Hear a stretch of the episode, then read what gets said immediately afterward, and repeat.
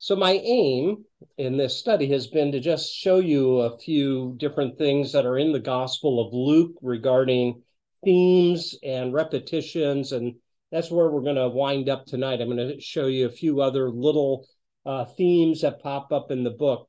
What we have done over the last several weeks can be done really in any book of the Bible uh, you'll find that uh, different authors repeat different themes, uh, either very straightforwardly or sometimes very subtly. So, when we study the Gospel of Luke, we'll find themes that are picked up sometimes in the other Gospels, but not elaborated on as much. And I think some of them tonight that I'll show you is certainly true of that. So, what I want to do is, as we finish up this study tonight, is just go through a few themes that appear in the handout that I uh, sent out uh, via email. I think it's uh, interesting the way Luke organizes his gospel. I probably should have done this earlier in our study, but I showed a map uh, that looks like this on Sunday morning when we were uh, talking out of the Gospel of Luke. And the entire structure of the book uh, centers around different uh, geographical spots. You'll find here that the early chapters are up in the northern part of Galilee, uh, where Jesus is born and raised in Nazareth. Uh, it is there he prepares himself through his childhood uh, as he uh, readies himself for earthly ministry. And in chapters four through nine, he begins his ministry not down here in the capital city of Jerusalem or in the tribal territory of Judea, but up here in Galilee. And that will be kind of the center of his earthly ministry until he begins to uh, make his last journey down to Jerusalem. Now, Jesus was a faithful Jew and he would travel to Jerusalem uh, to celebrate the feasts, but he would go back home. One last trip, though, is concentrated on here in chapters 10 through 19 of Luke, where he's making that final journey through Samaria uh, down into Jerusalem. And the last week of his life is picked up in chapters 19 through 24. Uh, we have the triumphal entry, we have the Passion Week, and then we have the resurrection narrative. So, Nazareth, Galilee, traveling through Samaria, stopping at various villages along the way is the concentration of four through nine. And then uh, finally, um, I mean, uh, I'm sorry, uh, chapters 10 through 19, and many of the miracles that he did there, and then finally arriving down in Jerusalem. So when we look at uh, the way the book is structured here, we can see that the flow of the book is pushing us to Jerusalem, where he finishes his work on the cross and the empty tomb. So uh, let's move ahead, and I'll uh, talk about just a few other themes that pop up in the book. Now, the other gospel writers will touch upon this theme, but not as much as Luke. The uh, poor uh, that are in and being suppressed by the Roman Empire um, is put in the spotlight in the Gospel of Luke. And what you'll find is that Luke is constantly uh, giving us portraits of the type of people Jesus hangs around with. And what he is doing is being criticized by the religious establishment that he is always having uh, his association with tax collectors and sinners and other people that were pushed to the margins of society. One of the things that is going on in the ministry of Jesus is pushing back on the popular theology of the day. This goes all the way back into the Old Testament, almost uh, all the way back to the book of Deuteronomy, when uh, the people of Israel uh, do not uh, enter the land. And from then on, there was a theological prejudice that uh, if if you are doing well, you're being blessed by God.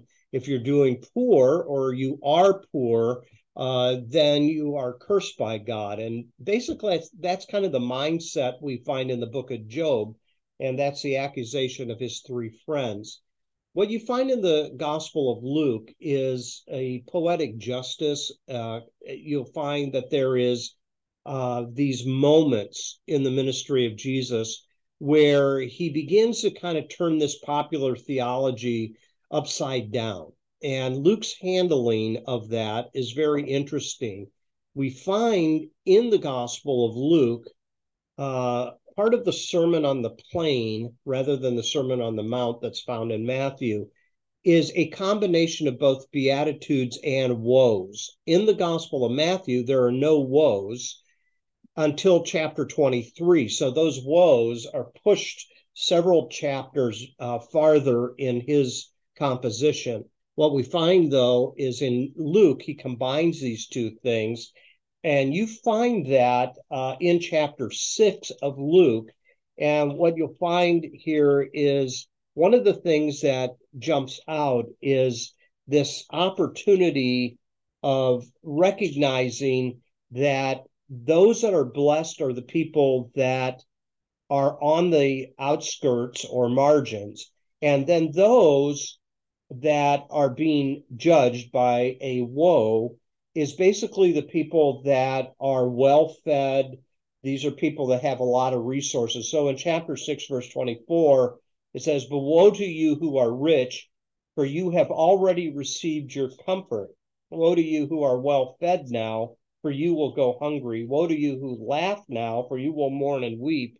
Woe to you when all men speak well of you, for that is how their fathers treated the false prophets. So four beatitudes rather than eight that you find in Matthew, and four woes. And what you find here is something more than a criticism against these individuals' net worth. I don't think that's what's at, at the heart of all this. What is at the heart of all this is people that had the power to take advantage of the poor to increase their riches. And what I think is happening uh, in that day, that has continued to happen for centuries, is it seems as though certain people have the power to be able to push the resources and the riches toward the top, leaving those that need it the most down on the uh, lower levels of society. So that's why Jesus will often uh, lift up the poor and that's why Luke will uh, record some of these things. And it begins very early in chapter one, which is called Mary's Magnificat. It's interesting down in verse 48. This theme is introduced by Mary as she says, uh, My soul is going to glorify the Lord because he has been mindful of my humble state. Verse 48. And by the time you get to verse 53, uh, actually, verse 52, he's going to bring down rulers from their thrones and lift up the humble. And then he introduces this idea of the riches. He has filled the hungry with good things, but sent the rich away empty. So again, it's kind of a, a reversal. And what we find is uh, a poetic justice is coming in the eyes of God because of this systemic type of problem that is occurring within the first century. So I think that's the way to kind of introduce this topic that is thematically woven throughout the Gospel of Luke. You can see down at the bottom of the slide here, uh, Jesus, when he stands up in the um, synagogue in chapter 4, verse 18, it's, he says he came to bring good news to the poor. And then uh, John's disciples um, ask if he's really the Messiah. And Jesus in chapter 7, verse 22 says, Well, you know I'm the Messiah because I have been preaching good news to the poor. And that becomes a validation of his ministry. Now, look how many more times this occurs in this next slide here. Uh, you'll find all the way from chapter 8 down through chapter 21 the theme of the poor versus the rich keeps coming back up. And even in the uh, theme of discipleship in chapter 8, we find this idea popping up here. So in chapter 8 of Luke, verse 14, it says this. he uh, is talking here um, about it's a parable about the sower and one type of heart condition, which is what the soil represents in the parable. It says in verse 14, the seed that fell among the thorns stands for those who hear, but as they go on their way, they are choked by life's worries, riches, and plush, uh, pleasures, and they do not mature. In other words, uh, the most important thing to them is is money and comfort and pleasures. Um, and it's standing in, in contrast to those who don't know where their next meal is coming from or have no money to be able to uh, provide for their families. That's why sometimes you'll find in the bible some of those individuals that are uh, bound up in slavery is because they sold their services in an effort to get money to sustain their family as well. So uh, this theme pops up all over the place. But if you look down the the list here, uh, you'll find that Jesus warns life doesn't consist in the abundance of possessions. Um, a, a, a rich fool, as Luke calls him in chapter 12, thought he was all set for life until he realizes that the one thing riches can't provide is a long life. So here's what he says in chapter 12, verse 16. Um, it, it says here, uh, another parable. So a lot of this theme shows up in parables. The ground of a certain rich man produced a good crop. And he thought to himself, What shall I do? I have no place to store my crops. And then he said, This is what I'll do. I will tear down my barns and build bigger ones and there I will store all my grain and my goods. And I'll say to myself, You have plenty of good things laid up for many years. So you see, at the heart of this is security. Take life easy, eat, drink, and be merry, because I've got enough. Verse 20, but God said to him, You fool, that very night, you will, uh, this very night rather, your life will be demanded from you. So, in other words, Jesus' point here, which is, is uh, being shown in verse 21. This is how it will be with anyone who stores up things for himself, but is not rich toward God. Well, how are we rich toward God? The implication is he is has plenty of uh, resources, but in his selfishness, he's not willing to share any. So, a person that is rich toward God is someone who is generous in helping other people when they need it. Of course, we talked a little bit about the poor man named Lazarus who lay at the rich man's gate. Uh, this again is another uh, parable that is being told about the rich man feasting every day. Uh, he is condemned to torment, while the uh, poor man, that is a beggar, uh, is taken and carried to Abraham's bosom. Uh, so you can kind of see the theme keeps coming up here over and over. Probably the most poignant one uh, is found in the difficulty that's mentioned in chapter 18. Um, riches get in the way of priorities, basically, is what um, this uh, particular statement of Jesus is saying.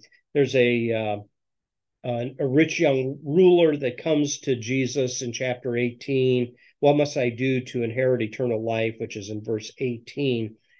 And then after it says that he kept all the commandments, Jesus responds to him in verse 22 You still lack one thing. Sell everything you have and give to the poor, and you will have treasure in heaven. Then come follow me. And of course, the guy couldn't do it, as most of us, or all of us, wouldn't be able to do that, to give up what you've worked hard for, uh, to give up the resources and security verse 23 says, When he heard this, he became very sad because he was a man of great wealth.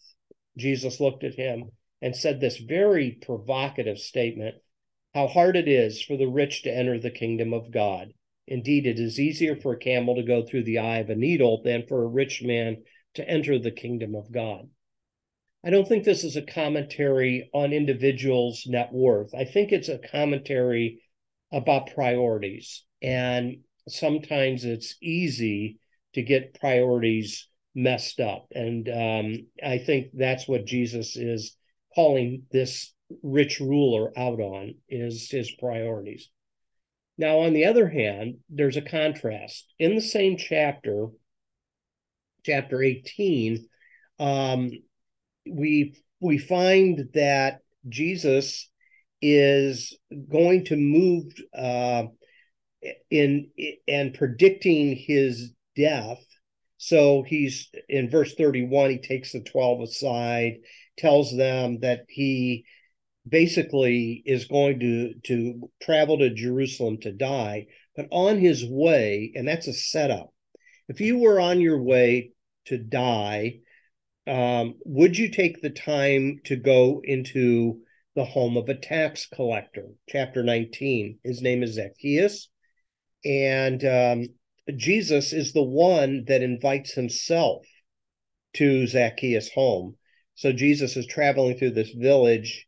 Verse 5 says, When Jesus reached the spot, he looked up and said to Zacchaeus, who had climbed a tree because he couldn't see Jesus coming, he was in the back of the crowd, Come down immediately. I must stay at your house today. So Jesus invites himself to the house of a chief tax collector.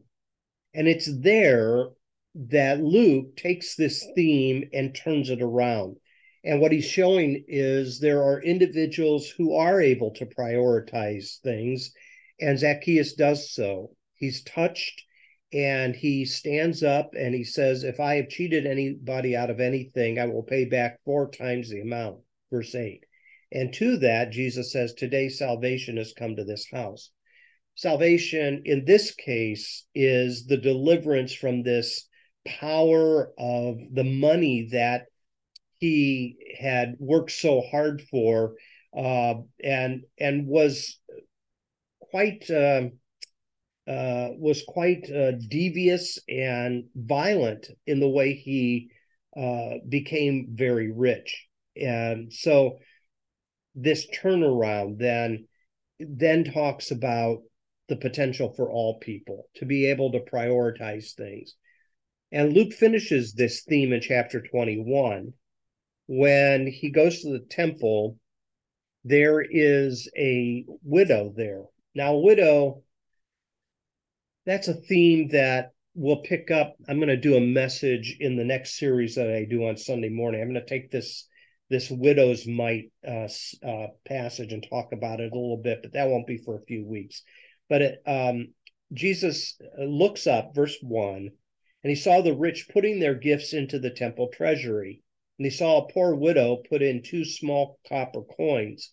I tell you the truth, he said, the poor widow has put in more than all the others. All these people gave their gifts out of their wealth, but she gave out of her poverty and all that she had to live on. In other words, she prioritized God and trusted God to take care of her, even while she put these two small coins into uh, the treasury.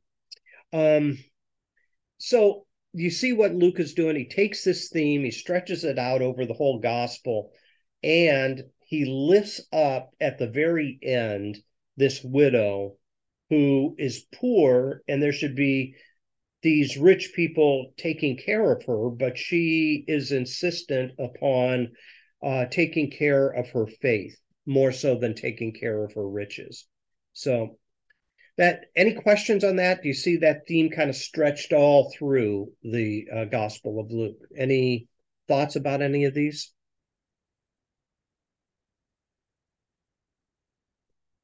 okay then let's go to this slide i showed this slide on sunday out of this book called the weirdest people in the world uh, by joseph henrich how the West became psychologically peculiar and particularly prosperous. And he uses this word weird as um, as a um, outline of what we don't often see about ourselves. That w- we have a Western mindset. Uh, most people are well educated. We live in an industrialized culture compared to the rest of the world, we're very rich and we have an emphasis on democracy. Now, the reason I put this slide back up is the first century world was very different than this. And it wasn't a Western mindset. Most people were, it's an Eastern mindset. Most people were not well educated. It wasn't as industrialized, even though Rome had its chariots and developments of technology of their day, wasn't industrialized. Most people were poor and they lived under the regime of the Roman Empire. So when we talk about riches, um, I think that is a particular issue, especially in the West, because we live in a very unique culture that has these dynamics that other people around the world do not have. And um, so, interesting book. I got it out of the library. Um, very long book, 600 pages long. I just kind of paged through it a little bit. Uh, but uh, this is the five main points of it. And I think it helps us see why so many people in our particular country often find um, find riches such a temptation because that's what we eat and breathe all the time around us. And I and so if you want to do further reading on it, uh, uh, you can do so uh, by looking this guy up uh, on the internet or picking this book up from the library. Slow reading and very long, but um, anyways, make some good points. All right. Any thoughts? Okay, let's go to a different theme. Uh, all through the book, there's this idea of table fellowship. Um, Jesus is always going to a meal, at a meal, or coming from a meal in the book of Luke. Uh, he is an individual that not only eats with tax collectors and sinners, but Pharisees as well. He will provide a meal when he multiplies the bread and the fish. So you can look at this particular roster here of different places that he had dinner eh, with Levi the tax collector, Simon the Pharisee. Uh, he, he does a miracle of the multiplication of fish and loaves. Um, now, this is fascinating. In chapter 11, there's another Pharisee that invites him to dinner. And this one is one that begins to turn these religious leaders on Jesus. And I, I think this one probably needs a little bit of explanation. So if you want to go to chapter 11, uh, you'll see in verse 37, it says, When Jesus had finished speaking, a Pharisee invited him to eat with him. So he went in and reclined at the table. But the Pharisee, noticing that Jesus did not first wash before the meal, was surprised. Then the Lord said to him, Now then, you Pharisees, clean the outside of the cup and dish, but inside you are full of greed and wickedness. Again, that connects back to the previous theme. This guy was concerned about money. He says, You foolish people, did not the one who made the outside make the inside also? But give what is inside the dish to the poor, and everything will be clean for you. And so, this moment here, Jesus hits a nerve, and the nerve that he hits is the riches. Um, you'll notice verse 42 it says, Woe to you, Pharisees, because you give God a tenth of your mint, in other words, tithe, uh, t- um, a tenth of your mint, rue, and all kinds of other garden herbs, but you neglect justice and the love of God. You should have practiced the latter without leaving the former undone. So again, it seems as though the connection with the Pharisee uh, meals that Jesus has is one that they're more concerned about their religiosity than they are about justice and fairness and that type of thing. Then he goes on and he challenges uh, in chapter 14 those that are invited to uh, a meal uh, to take the lower seats, don't take the prime seats, um, shows some humility. And then he gives a parable of the great banquet um, in chapter 14, verses 15 and following Uh, the great banquet uh, is one that is talking about the kingdom of God. And the kingdom of God is one where those um, who are on the outside, who would never ever receive an invitation, are the ones that are invited in. Uh, you'll see here in chapter uh, 14, if you come down to verse 21, the master sends out the servant to invite people to come to this banquet. And verse 21 is the response. The servant came back and reported this to his master. Then the owner of the house became angry and ordered his servant go out quickly into the streets and alleys of the town and bring in the poor, the crippled, the blind, and the lame. Sir, the servant said, what you ordered has already been done, but there's still room. And then the master told the servant, go out to the roads and country lanes and make them, compel them to come in so that my house may be full. So there's that desire of reaching all the people, not just a segment of the society. And of course, the last uh, picture of this table fellowship is the institution of the Lord's table uh, when Jesus eats his uh, Last Supper with the disciples. And then in the resurrection account, he sits with the two Emmaus Road disciples and as he breaks the bread, their eyes are opened and they see it is the Lord. So, table fellowship seems to be an important theme that Luke uh, strings through the, the gospel as well. And I think this all ties in with the idea of hospitality. That the call to follow Jesus is the idea of having hospitality uh, toward other people. Uh, hospitality always costs us in terms of time and effort and money. Uh, and again, these themes are kind of interconnected at times.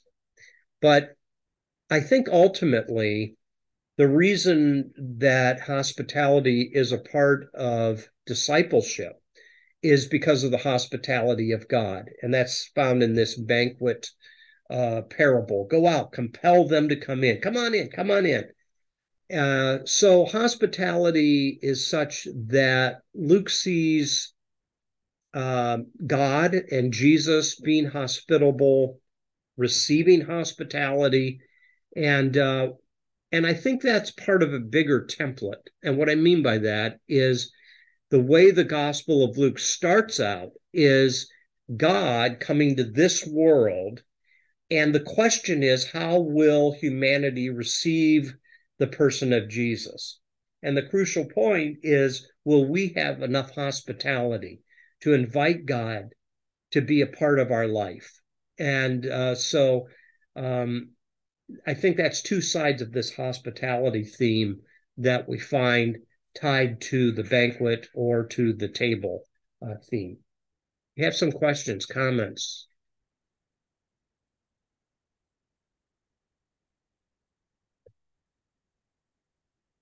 So again, going back, I'm not going to double back on this. Um, well, but this is where the Zacchaeus story comes into play again. Um, his encounter with Christ and his hospitality, not only to Jesus by inviting him into the house, but when he says, If I've done anyone wrong, I will pay back four times the amount it's as if this change in him opens up his hospitality to the community as well. He's beginning to do that which will bless the community, not just himself or his guests. And um, so, salvation here in this statement, where in chapter 19, verse 10, it says, The Son of Man came to seek and to save what was lost is not so much concerned about our destiny after we die. It's about whether we have an open enough heart to invite God into our world now so that we can be found and that we can become all that God wanted us to be from the very start of creation. Some thoughts on that?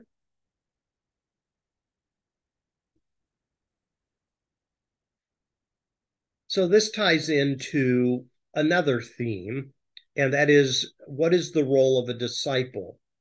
So in Luke's gospel, I think the overall idea is that discipleship is about imitation, basically. It's not about becoming, um, everyone's not becoming exactly the same. It's about uh, modeling Jesus uh, or using Jesus as our model, imitating Jesus. And a part of following him is to be empowered by the Holy Spirit, even as he was. And it, uh, again, it ties back into things like generosity toward the poor, uh, uh, the, the compassion of healing and forgiveness, and all those type of things is kind of the model. Um, and it's yet it is something that is very costly. From the moment Jesus invites his disciples to follow him, uh, he has warned them several times in the Gospel of Luke that it's going to take him to the cross.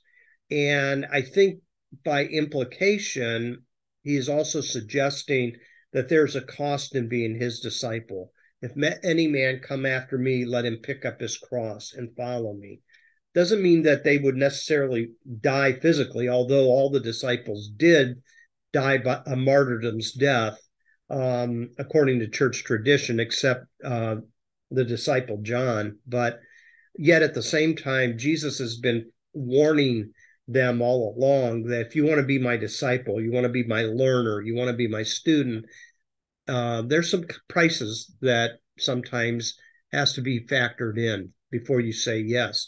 And we just saw that with the rich uh, ruler who couldn't count the cost. And um, and thus he didn't become a follower uh, follower of Jesus, even though the invitation of Jesus is the same. Come follow me.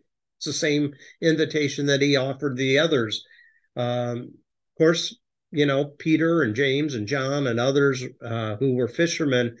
Um, they left a hard life um, and this rich ruler um, probably didn't have the same type of hard life in terms of physical hardship and, and work that the fishermen did. But at the same time, the offer was still the same to him as well. Any comments there? Another big theme in the Gospel of Luke is the role of prayer. This is such a uh, centerpiece in the life of Jesus. Um, we see all through the Gospel, he pulls away from the crowds at times to pray. He it, he's, it says in chapter six that he spends the night in prayer before he chooses his 12 disciples. Uh, he uh, taught his disciples to pray for those who had abused them, to forgive them. He uh, teaches the disciples the model prayer. And of course, we know that as the Lord's Prayer. Uh, chapter 11 um, is a good chapter to think about this. Um, so if you go to chapter 11, the Lord's Prayer in Luke is a little bit different than in Matthew. It's shorter. Now, this is interesting. When you hear the Lord's Prayer said in Protestant churches, they use the Matthew version. When you hear the Lord's Prayer in Catholic churches, they use the Luke version. So, one uh, in Catholic Mass or Catholic funerals, they end with lead us not into temptation. But uh, then in Matthew's account, he goes on to say, uh, but deliver us from evil, for thine is the kingdom and the power and the glory forever and ever. So just interesting little differences here. But verse 1, chapter 11, one day Jesus was praying in a certain place. So this is a regular practice of his. When he finished, one of his disciples said to him, Lord, teach us to pray just as John taught his disciples. Evidently, the disciples of Jesus found prayer as hard as we do. And what we find is that Jesus then says, well, here's a, he doesn't use the word model, but it that's what it is. It's a model prayer. When you pray, say, Father, hallowed be your name, your kingdom come. Give us each day our daily bread. Forgive us our sins, for we also forgive everyone who sins against us, and lead us not into temptation. Now he follows with an interesting parable in verse 5. So he teaches them this model of prayer. And then verse 5 talks about persistence, basically. He said to them, Suppose one of you has a friend, and he goes to him at midnight and says, Friend, lend me three loaves of bread, because a friend of mine on a journey has come to me, and I have nothing to set before him. Then the one inside answers, Don't bother me. The door's locked. The kids are in bed, that type of thing. But the guy keeps knocking. And so finally, the get, guy gets up and gives this man what he needs. And here's the point of this story, verse 9. So I say to you, ask and it will be given to you, seek and you will find, knock and the door will be open to you. For everyone who, who asks receives, and he who seeks finds, and to him who knocks, the door will be open. I think the idea behind this is persistence. Many times we pray about something once or twice and then we give up on it uh, here what we find is that the generosity of God is such that he wants to give good gifts to his children. It says so in verse 13. But we have to be persistent in the discipleship discipline of prayer, uh, which is, again, something that is difficult for uh, all of us. but it's not so much that we're trying to twist God's arm as much as Him using this discipline to shape our hearts and to mold us and to mature us. So you can see the rest of the screen here, different places that Jesus prayed. Uh, it culminates with his prayer on the cross Father, forgive them, for they do not know what they're doing. But the role of prayer does seem to be a very um, very, very significant theme in the Gospel of Luke. Do you have some thoughts or questions or comments on any of that?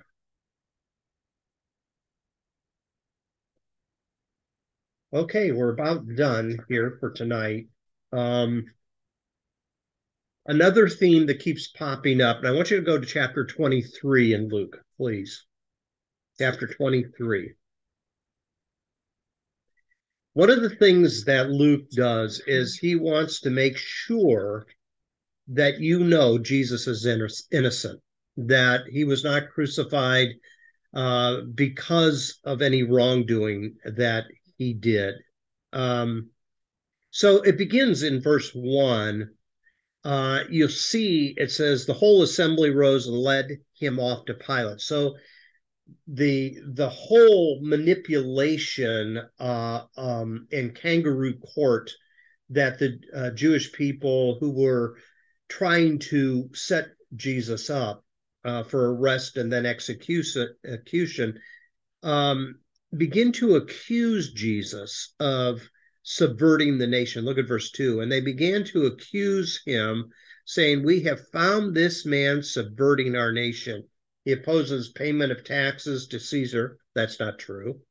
Uh, he said, "Give to God the things that are God, and get, you know, um, give to Caesar the things that are Caesar's." Uh, so um, th- that's not true, but it's an accusation thrown at him, and he claims to be a king. Now there you go. That's going to be the threat to the Roman Empire, um, and yet Pilate doesn't take it that way. That's interesting. Look at verse 3. So Pilate asked Jesus, Are you the king of the Jews? In other words, are you a political threat? And Jesus says, Yes, it's as you say. I'm the Messiah, I'm the king of this nation. And then Pilate announces to the crowd, verse 4, and to the chief priests, I find no basis for a charge against this man. Do you know what Pilate just did? He ignored what Jesus just said. Jesus just said that he was a king, right? Pilate could have very easily said, oh, your accusation is justified here. But he says, I find no basis for a charge against this man. So he's trying to get out of it because he knows that uh, there's nothing Jesus is doing that's threatening the Roman Empire. Um, actually, he's doing good in the world. But, verse 5, they insisted. He stirs up the people all over Judea by his teaching. He started in Galilee, he's come all the way down here to Jerusalem.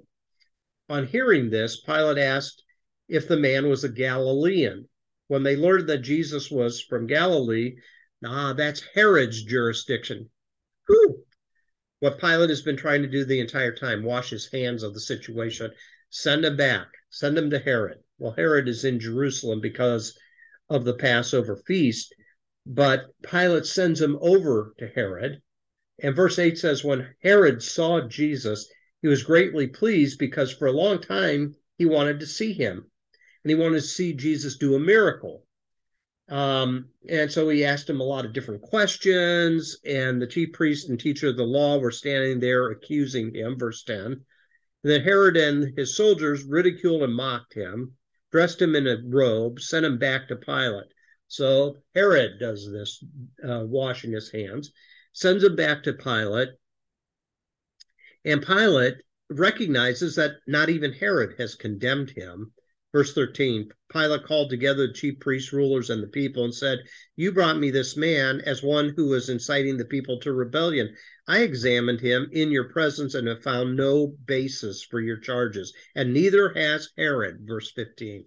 Both Herod and Pilate. Now, he goes on and says, I'm going to release a prisoner. Uh, Pilate hopes that they'll choose Jesus. They choose Barabbas instead. And um, one last time, a third time, verse 22, Pilate spoke to them, What crime has he committed? I find in him no grounds for the death penalty. So that's three times Pilate has proclaimed his innocence. Herod proclaimed his innocence once. Um, and then to close off the chapter, there is um, Jesus finally hung on the cross. One of the criminals is accusing him, just like the religious leaders, but the other then uh, says uh, to that criminal on the other side of Jesus, Don't you fear God, since you're under the same sentence? We're punished justly, for we're getting what our deeds deserve, but this man has done nothing wrong. So, how many times has that been? Herod once, Pilate three times, now the criminal, that's five times in the same chapter.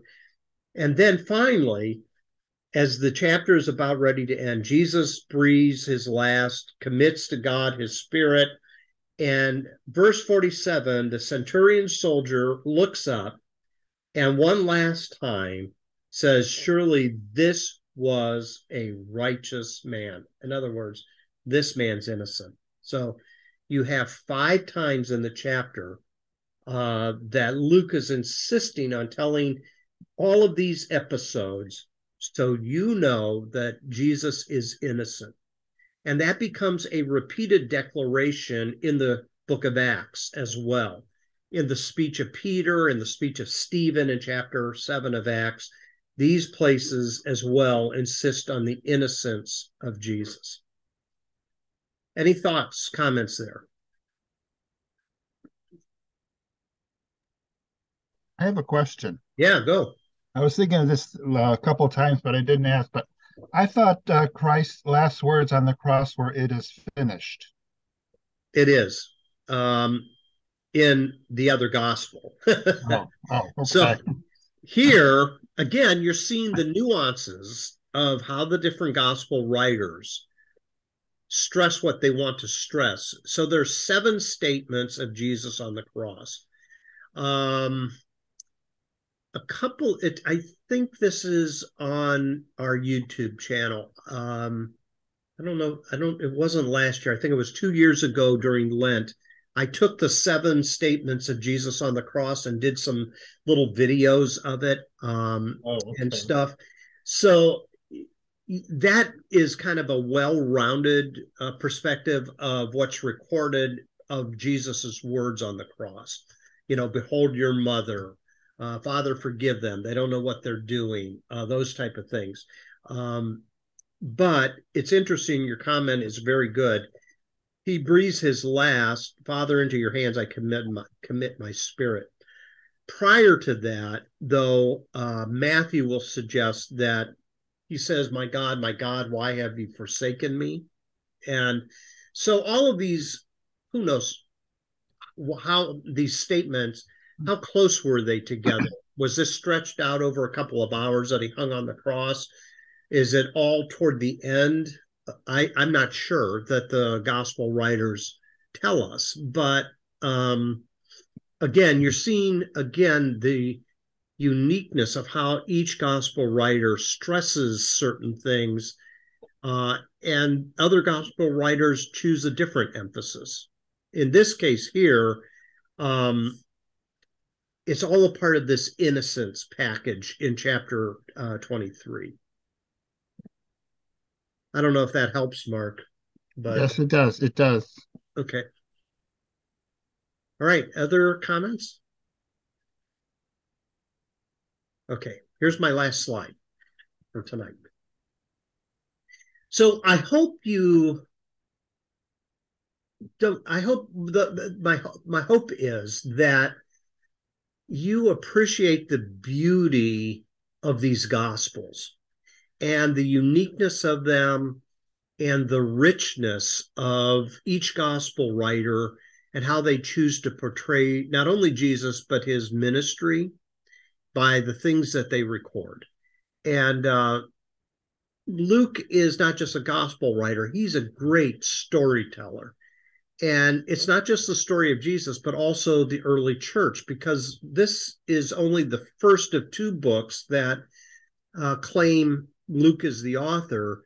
And so you have the story of Jesus in the Gospel of Luke, you have the story of the church that uh, Jesus promised to build upon the confession of Peter in the book of Acts.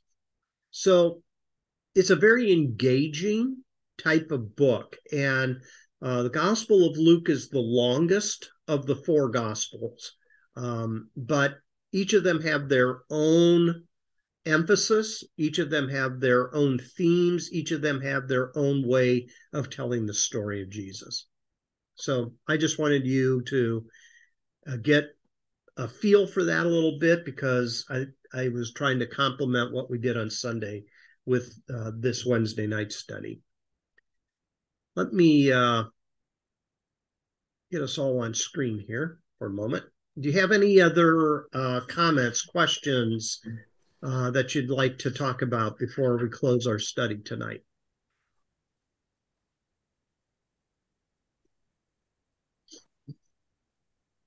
Okay, well, you're very quiet crowd, uh, but you can uh, you can always go back and um, and look at this at your leisure. Uh, you know, read through the gospel, kind of keep some of these themes in mind.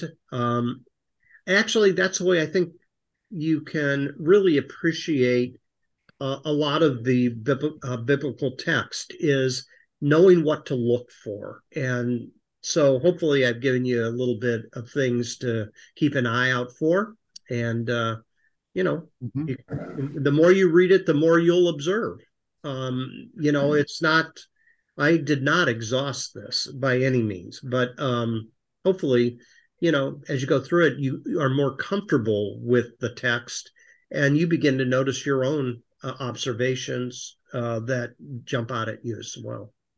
I think, it, you know, it, it, presented this, I would say, some of the complexity of the book. You know, in other words, it's, it's very easy to read the Gospels and just kind of read them as a story mm-hmm. and not, not realize all the, a lot of what you what you've gone through in terms of analyzing it from different perspectives and um, with with different themes or different I don't know what the word right word is, but um, I think each gospel writer is very nuanced, and um, and I think that's what you begin to observe the complexity of those nuances that you find in the gospels, and uh, you find it in John too. I mean, um, John uses a completely different approach. That's why he's not called one of the synoptic gospels. So The same stories you find in Matthew, Mark, and Luke are not found in John. John stresses an entirely different set of things. And uh,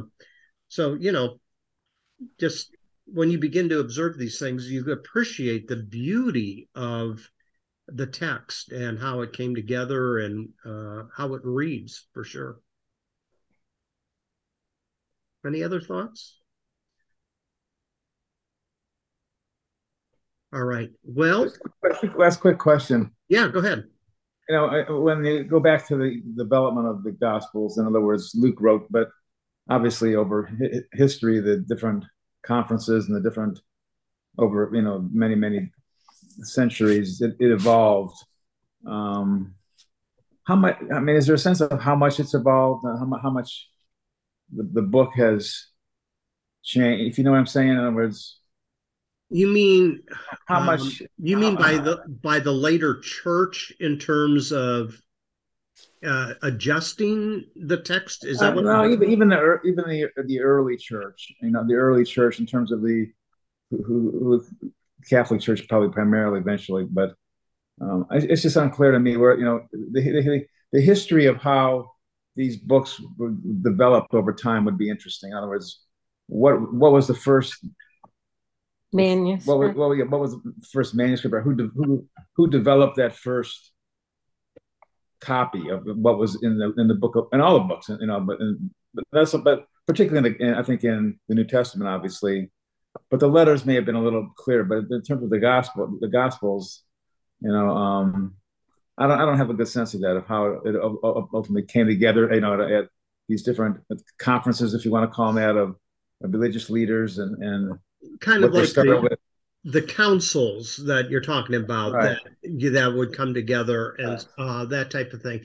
Um, you don't really get into some of those early church councils like um, you know the council of nicaea the council of chalcedon um, and constantinople and different places until there is a challenge to the authority of who is at the head of the church so in other words a lot of things that begin to emerge have kind of some political elements to it as well. It's so the early church, I would say the first couple centuries, um, up until it's written down, uh, again, these gospels are being written, recorded, and and copied, you know, at the earliest 40 years after the life of Christ. So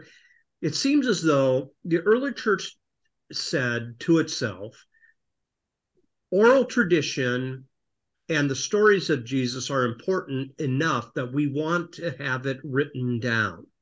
So um, the early church um, begins to collect these stories. And I think guys like Matthew, Mark, Luke, and John, and I think there's some others that didn't make it into the Bible, begin to take this information and they begin to record it. Then you get into the battle a little bit when the early church tries to begin canonizing and formalizing what books are accepted and what books aren't. Um, that's where a lot of the disagreements come about. So there are different early church fathers that like certain parts of what's in the New Testament, and they didn't like other parts.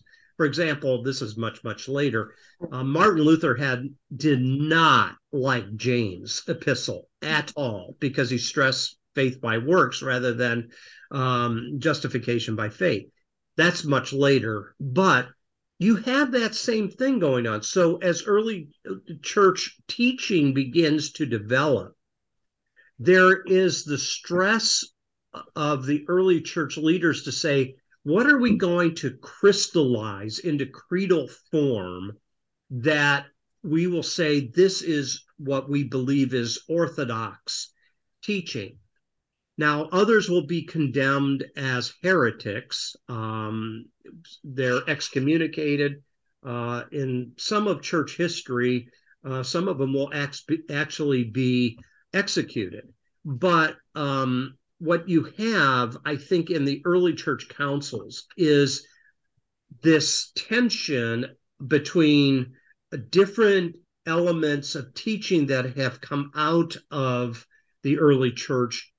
And so you have this stress upon we need to agree on a certain amount of books and we need to agree on what type of theologies we feel these books teach.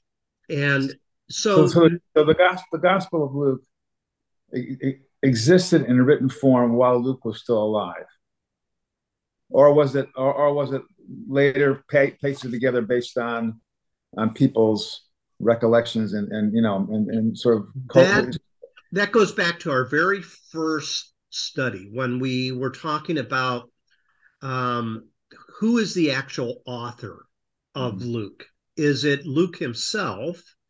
And if it is, then he wrote the manuscript that would be the template, I guess, whereby other copies and other scrolls uh, would be generated because by that time there you got churches that had been scattered across the Roman Empire. And so these copies of scrolls would be very valuable.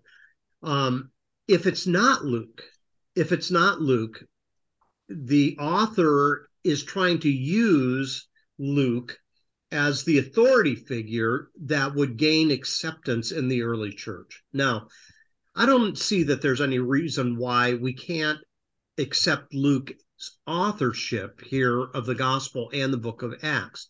But what it does mean is that Luke is living at the time where, at least in its um, its initial form, the Gospel of Luke um, was generated by him and was copied by scribes.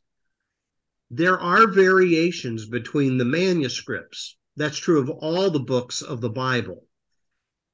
Is it intentional? Probably not the majority of the time. Most of the time, it's just scribal mistakes that have been made in copying. But sometimes there might be things that are omitted or added. So this is um, in Mark's gospel and in John's gospel. There's a, a, very prominent example of this. So in Mark's gospel, um, the very last chapter, chapter 16, if you look at the notations in a study Bible, it'll say uh, chapter 16 wasn't in the original or earliest manuscripts. Maybe original isn't the best way to say it.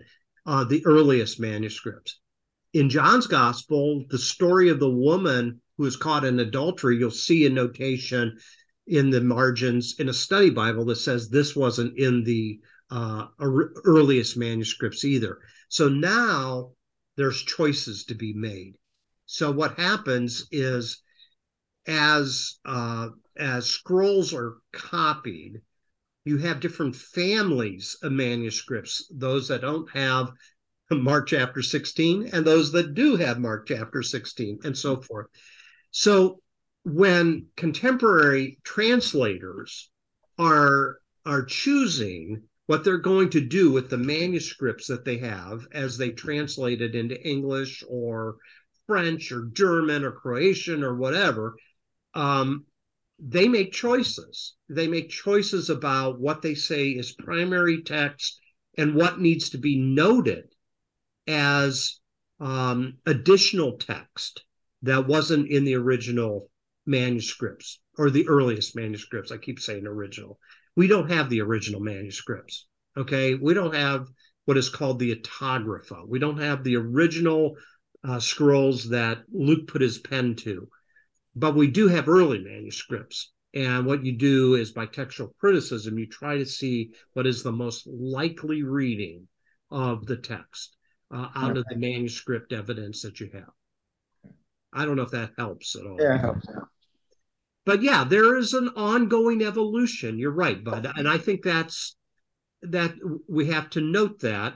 And uh, your dogs want their treat. Uh, it's that time, right? 803. we're running late here, running late here. so, anyways, they're right on time. Dogs know that internal clock, They do. Especially that one when it comes to food. All right. So thanks for hanging with me. And uh, next week, we're going to have an interesting study as we uh, begin a new study next week. And I think you'll uh, find that uh, we together will begin to um, continue to learn even about the parables, how they came together, and different things like that. And many of the, not parables, uh, the Psalms rather, um, the Psalms will, uh, one of the favorite sections of the uh, of the Bible. Uh, I think we'll learn a lot more about. So that's what we'll start next week. Okay. So Thanks, Larry. all right. I hope you have Thank a you. wonderful Good night. evening. Okay. and Thank And you. Hope the game turns Go out. Cavs. Good night. Bye. Take care. Bye bye. We'll see what they're doing. Yeah. Good night.